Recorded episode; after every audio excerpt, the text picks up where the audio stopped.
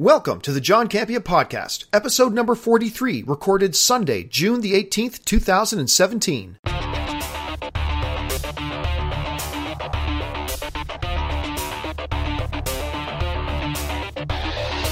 Well, greetings and salutations, everybody. Welcome to the John Campea Podcast. Yes, I know it's uh, been a while, uh, but I have been a busy bug, as many of you guys know, but it's really good uh, to be back doing this. I for the first time in a while, I had some free time this weekend, and I really wanted to sit back down and, and get the next episode of the podcast out. And um, you know, I'm just going to address uh, an elephant in the room. Um, the uh, as many of you who follow me on social media know, uh, one probably my best friend growing up um, back home in Canada. Uh, the guy who introduced me to music, to getting involved in music, played my first bands with him. Um, anyway, uh, his name is Brendan and uh, Brendan uh, passed away on Friday. And uh, I'm not going to lie to you, it's been kind of devastating. And uh, today around the uh, around the house, I've just like been spontaneously crying off and on, and it's it's that's not normally me. That's not normally how I how I function. And anyway, just so you guys know, uh, when it happened on Friday, I did let I let Friday or Saturday, I let Collider and Complex know that I was going to take some time off. And uh, I'm just going to give myself a few days. But, you know, I thought, you know, sitting down doing a podcast, you know, just at home here where it's relaxed and not a lot of pressure was probably going to be a little bit therapeutic for me. And I'm really glad to be doing that. So, and by the way, thank you to all you guys who sent in well wishes and, and things to me um, uh, on social media during this whole thing. It's uh, I've really appreciated it. It's meant a great deal.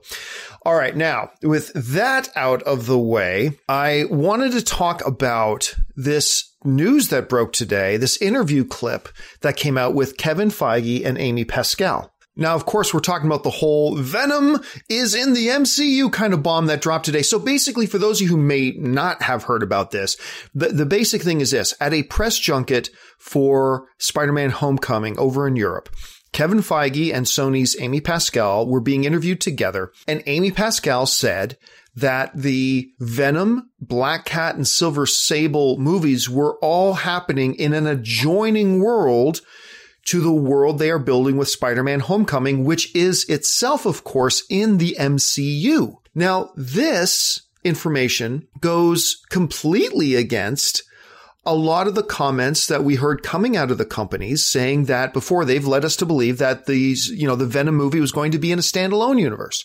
Well, maybe not standalone, but would be in a universe with Black Cat with Silver Sable, but that would be an isolated universe from the MCU. It would be something that Sony would be doing.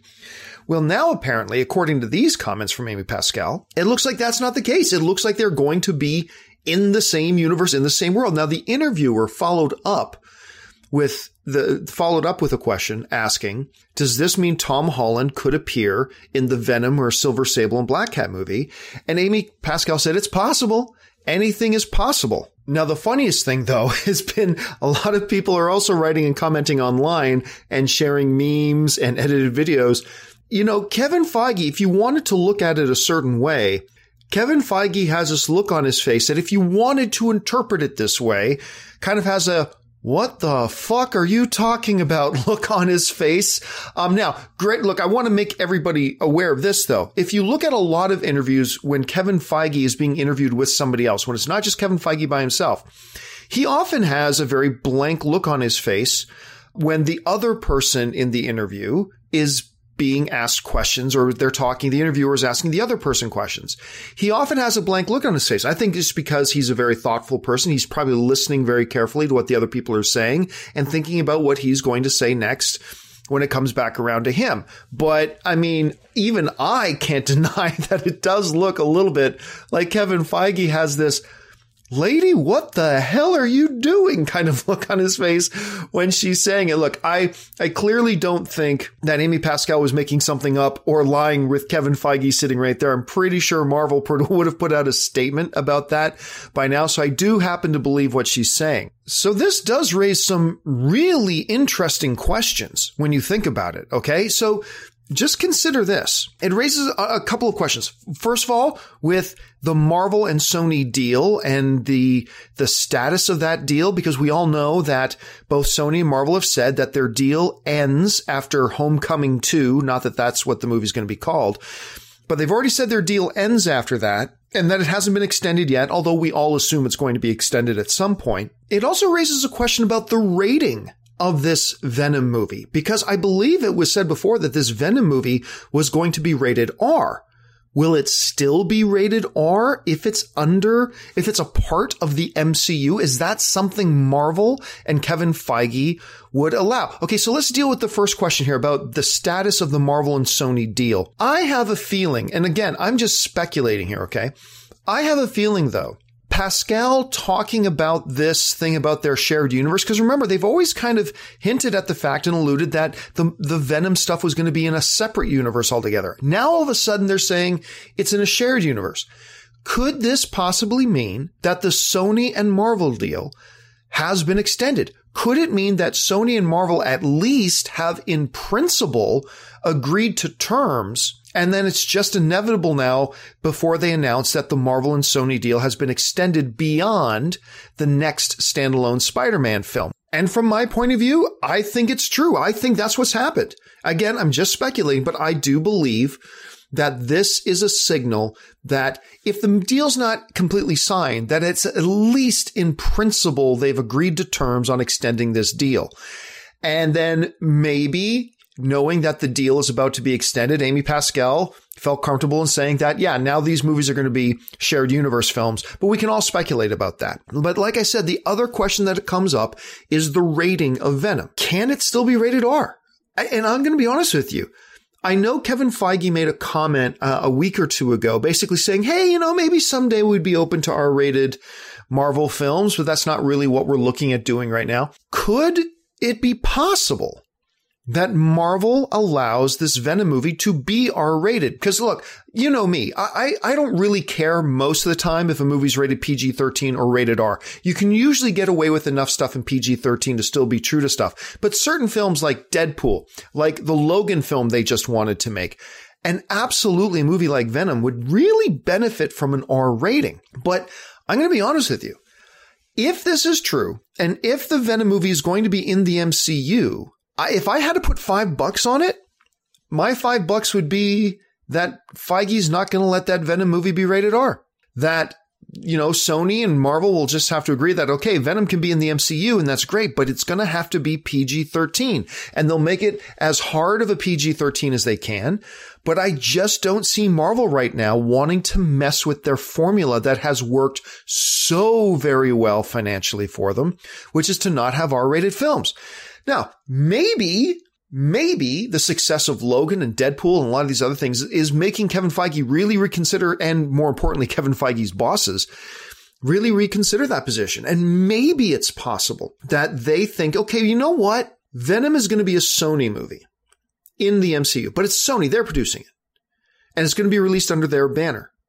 Maybe this is a good opportunity for us to dip our toe in the water of R rated films let Sony do the Venom thing and let them make it R rated and we'll say it's in the MCU.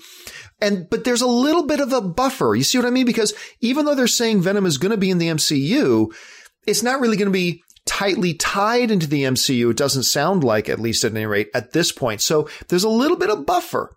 And maybe that little bit of buffer could give Marvel and Kevin Feige the confidence to at least say, hey, let's test run this. Let's give this R rated film a test drive kind of mentality. Let's let them do Venom rated R and see how it does. And if it doesn't work, we pull the plug on it. And if it works, great. We've got a whole new, you know, whole new doors and whole new sets of of avenues that we can go down when we're creating our films. Anyway, like I said, those are the two big questions to me. What does it mean for the status of the Marvel and Sony deal? And what does it mean for the rating of Venom? I would love to know what you guys think. Please fire me off a tweet at John Campea and let me know where do you think this does this signal anything about the status of the Marvel and Sony deal? And do you think they will go ahead and make Venom rated R or will it get scaled back now to a PG 13 to fit more in line with the Marvel Cinematic Universe? I want to know what you guys have to think. All right, now with that out of the way, as you guys know, one of the things I like to really spend most of the time here on the John Campea podcast doing is just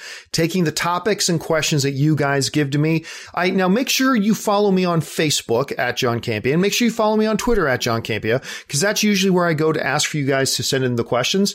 So let me go into it right now. First question comes from Owen Leonard Landing, who's writing to me and says, "What is your favorite Ryan Gosling movie or performance?" Ryan Gosling's a hell of an actor. Uh, whether you're looking at The Nice Guys, Crazy Stupid Love, um, a whole bunch of things. Obviously, he's got that brand new Blade Runner movie coming up right now that a lot of people are very excited about. I'm going to say this. I think my favorite movie with Ryan Gosling is uh, not La La Land, uh, but I think my favorite movie with Ryan Gosling is probably The Nice Guys. Uh, that that movie was just killer entertaining to me. It was sharp. It was smart. It was fun. It had just this frantic pace to it that I just loved. And it was all carried by these two incredible performances by Ryan Gosling and Russell Crowe. It is directed by Shane Black, by the way, who's going to be directing the new Predators movie. Anyway, if you haven't seen this film yet, why the hell not? And it really is one of those films that really pisses me off because it did not do great at the box office. And Nice Guys to me has become the poster child movie for this particular complaint. Is this, is that I constantly get people, and I'm sure you guys hear this too. Uh, you constantly see people saying, Hollywood doesn't do anything original anymore.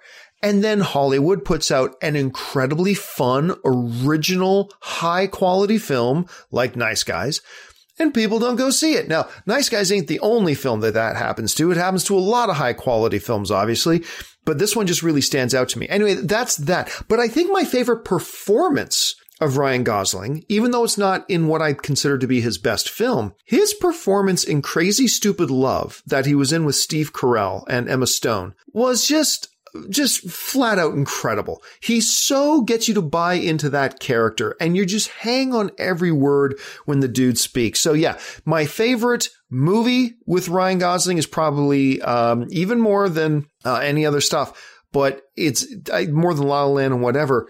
But I believe has got to be Nice Guys. My favorite performance with him, though, is in Crazy Stupid Love. And maybe that'll change once the new uh, Blade Runner movie comes out. All right, our next question comes from Kevin Francis Birdhound, who writes, do you think the Spider-Man will get the black spider suit in Infinity War? No, I really don't. Um, I don't think that that's part of the plan. I don't think they've got Venom plans. I could be wrong about this. I'm, I don't know this for a fact. I'm, you just asked me if I think, and I'm going to say I don't think they will. I don't think that prior to extending the Marvel Sony deal and then prior to, you know, when they started production on Infinity War, I don't think they had any plans for Venom or the symbiote or anything like that. So I don't think that's what they're going to do, but you never know. It's the movies. Let's see what happens.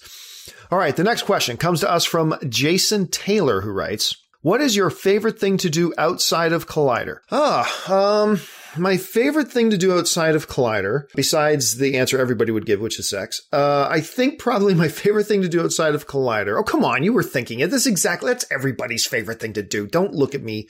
Don't look at your radio or your podcast thing here cross-eyed at me. You were thinking the same thing. Anyway, uh, is probably poker. I'm a I'm a huge poker nut. I love playing poker. Um, actually, I'm gonna. I was just in Vegas playing in the World Series. I'm gonna go back to play, see if I can qualify high enough in one of the turns to maybe actually get into the main event. Uh, but yeah, poker is a huge hobby of mine. I enjoy it very much. It's one of the things. Here's the thing: a lot of people play poker because it's super exciting, and it is. A lot of play people play poker because they're super competitive, and that's certainly true with me. I'm a very competitive person. I love to compete, but honestly and some people look at me strange when I say this. The, one of the reasons I love poker so much is that I find it incredibly relaxing. I just find it super relaxing. Like when I, you know, I can go anywhere, you know, on weekends or when I have some time off and I'm constantly thinking about work. I'm always thinking about work. That's just the way my head works. But for whatever reason, when I'm in Vegas, anywhere in Vegas, but in particular, when I'm sitting at a poker table, I don't think about work and I'm just relaxed and I'll, I'll, play a session of poker for 14, 16, 18 hours, whatever. And I'll just feel really relaxed doing it and uh, feel good about it. So anyway, yeah, that's what I love to do away from Collider. All right. The next question comes to us from Jeffrey Cack, who writes, do you believe they will introduce Supergirl into Man of Steel 2 due to Wonder Woman? No, no, I, I really don't. Wonder Woman didn't work as a movie and work because it was female led any more than Elektra or Catwoman failed as movies because they were female led. No, Wonder Woman worked because it's a really good movie that had an incredible director behind the helm making that film go. So, and you know, the people in the studios are smart enough to know that. I think maybe what Wonder Woman will do is alleviate maybe the fear that some Hollywood executives had out there about doing female driven, female centered action films or comic book films. Maybe Wonder Woman alleviated their fears a bit and now maybe they'll go ahead and do projects that maybe they were holding back on. But would they change? Like, for instance, would they look and go, Oh my gosh, Wonder Woman worked. It's all because it's a female lead. Therefore, let's shove like other female characters in movies. I just don't see that happening. Like I said, I don't believe Wonder Woman worked because it was female driven any more than Catwoman failed because it was female driven. One was a good movie and that's why, why it worked. One was a bad movie and that's why it didn't work. So no, I don't think, uh, I don't think that's been in their plans for Man of Steel 2. One never knows. Absolutely anything is on the table. Anything is possible. Joss Whedon now is over there at Warner Brothers, and maybe he's got something cooking his head. We know how much he loves doing female led characters, female led stories, I mean. So maybe that's a possibility. But as of right now, I don't think that's part of their thought process. All right. And the next question comes to us from Lucian Vin. Let me try that again. Lucian Ventilia, who writes, Hey, John, back in 2010 at the Academy Awards, how did the Academy decide that Kathryn Bigelow was a better director than Kirk Cameron? Kirk Cameron than James Cameron. Kirk Cameron. Yeah, that's that'd be a completely different question, wouldn't it? Well, okay, this is this is a, a fair question, and it's it's why this is why an Academy Award is the absolute hardest thing in the world to win. It is the absolute hardest thing in the world to win because the award, in particular, we're talking about the best director category. The award doesn't go to, oh, which one of these directors is the best director? The award is who this year did the best job directing their film? Who this year did the best job directing their film? Now, if you were to sit back and say, who, who's, and by the way, Kathryn Bigelow is no joke. Kathryn Bigelow is one hell of a director. And you can, uh, her and James Cameron are very different kind of directors, and they're exes, by the way. They're very different kinds of directors. But if you, if you want to go pound for pound, I mean, I mean, look, you can have a debate as to which one's the better director. I mean, mo- yeah, most people supporting the James Cameron side, sure, yeah, absolutely. Maybe I'm on that side too. But don't underestimate Kathryn Bigelow and how good she is. But the important thing here is this: when they get the nominees together, they're not saying who out of this group is the best director. That's not what they're asking. Because guess what? If they did ask that, James Cameron wouldn't have won either. Because you know who else was nominated that year? Quentin Tarantino for Inglourious Basterds. Lee Daniels was nominated for his film Precious, and Jason Reitman was nominated for Up in the Air. Listen to that class. That 2010 Academy Awards Best Director class, Kathryn Bigelow, James Cameron, Quentin Tarantino, Lee Daniels, Jason Reitman. It's an incredibly stacked year that was. So look, if you're going to ask, if they were asking the question, oh, just who's the best director, it probably should have gone to Quentin Tarantino. But that wasn't the question. The question was, who did the best job this year directing their particular movie? And I'm going to be honest with you. I totally support the Kathryn Bigelow pick that year. What she did with that material, with Hurt Locker, how it's paced, how it's timed, how it's shot, like how it, like it unfolds from one scene to the next and how there's a really great narrative flow to it that just had an incredible pace. I'm telling you, I think Kathryn Bigelow, and I love Inglourious Basterds. I love Up in the Air. I love Precious. I really like Avatar, but, and I'm not even saying that Hurt Locker was necessarily the best movie that year, but I do believe out of that class, Kathryn Bigelow did the best job directing her particular movie than the other entrants did partic- directing their particular movies. They all did great. They all did amazing. That's why they were nominated for best director. Be very clear about that. They're not asking who's the best director. In the best acting category, they're not asking who's the best actor here. No, no, they're always asking who did the best this particular year. And that's why it's so hard to win an Oscar, man, because you can be one of the world's greatest actors, right? and everybody will know you're the world's greatest actor. But if you happen to give one of the best performances of your career, maybe one of the top five best performances of your career in a movie, just when somebody else in another movie just happens to give the performance of their lifetime that just happens to edge out your performance in this one particular movie, you don't win the Oscar. I mean, it's a tough thing. So yeah, I, am co- totally behind the Academy with the Kathryn Bigelow win. I would have had no problem if James Cameron won. I would have had no problem if Quentin Tarantino or Lee Daniels or Jason Reitman had won. They all did incredible jobs, but I, I, I back the Kathryn Bigelow selection. All right, we move on now to a question from Kyle McKessel, who writes, Based on the wildly popular reception they got, do you think that Hayden Christensen and Denis Lawson will do more Star Wars related appearances? I'm really interesting question, Kyle, because I like the fact that you didn't ask, can they appear in Star Wars movies again? The more interesting question, I think, will they make more appearances at Star Wars events? I mean, because look, I'm one of the prequel haters. Um, like, so, I mean, let's put that on the table. Everybody knows I don't like the prequels. I think they suck. I, if you like them, that's great. I celebrate that you like them. I'm glad that somebody's getting some enjoyment out of it. I think that's terrific. I'm not trying to poo poo on you liking them. I'm just saying I don't like them. But, you know, even though I don't like the films, I think there's a lot that went into them not, you know, really not working. And I don't think Hayden Christensen's a bad actor any more than, I mean, obviously Natalie Portman is an Academy Award level actress and she looked bad in those movies. So it's not the actor. And I always felt bad for guys like Jake Lloyd or Hayden Christensen in a case like this, who bears kind of unfairly bears the brunt of a lot of the ire of fans who don't like the prequels. And they'll and he's you know one of the lead guys in it. So they point at him and they go you you're you're part of the problem and whatever. And and that's probably been very heavy for him. And he's a good Canadian kid. So I felt I feel extremely bad for him.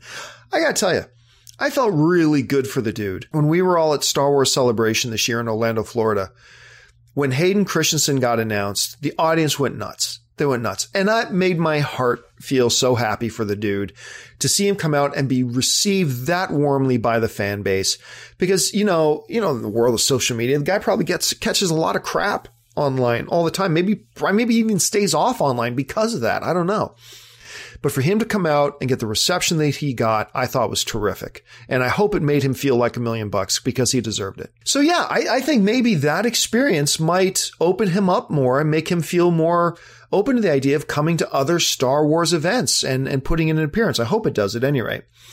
Denis Lawson was a different situation. Denis Lawson was in the original trilogy. He's in all three of the original trilogy films, and people love him. But he has made comments over the years um, that has kind of disenfranchised him, if you want to say, from a lot of Star Wars fans that have put him on the outs with a lot of Star Wars fans. And I'm a huge Wedge Antilles. For those who don't know, Denis Lawson plays Wedge Antilles.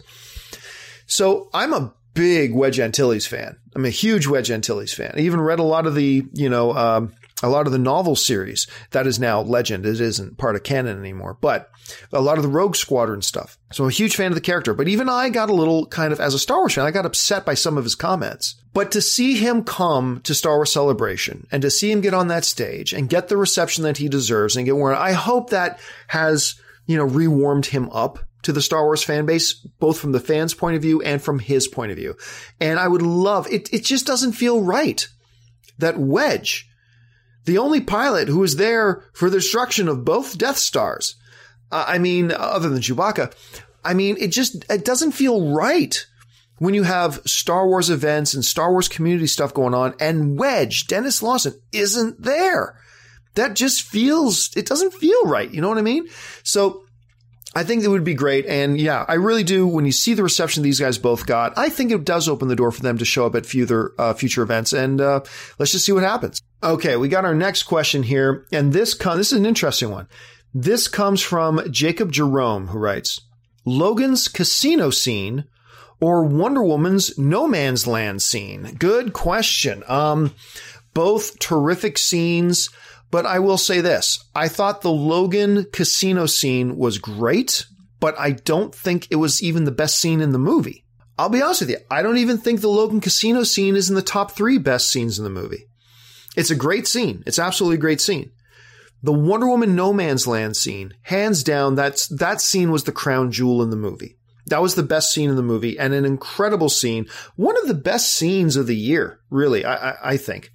Now, to me, it's absolutely no question. Logan is a better film than Wonder Woman. Just is. Obviously, some some of you guys listening may have a different opinion. Totally cool. But in my head, from my perspective, watching those movies, it, Wonder Woman doesn't come close. Very, very few films this year come close to Logan. It is, in my opinion, still the best film of the year. So to answer your question, you know, between the casino scene or the no man's land scene, I think the better scene is the Wonder Woman no man's land scene. I think that is the better scene. It's an incredible scene. It was the heart of that movie. But overall, I think Logan is the better film. I mean, I just from start to finish and just about every aspect, I thought Logan was the better movie. That's not to take away from how good Wonder Woman is. If you saw my review, you know I enjoyed the film very much. I think it's a very good movie. But uh, yeah, so I'll give the I will give the tip of the hat to the No Man's Land scene as the better scene.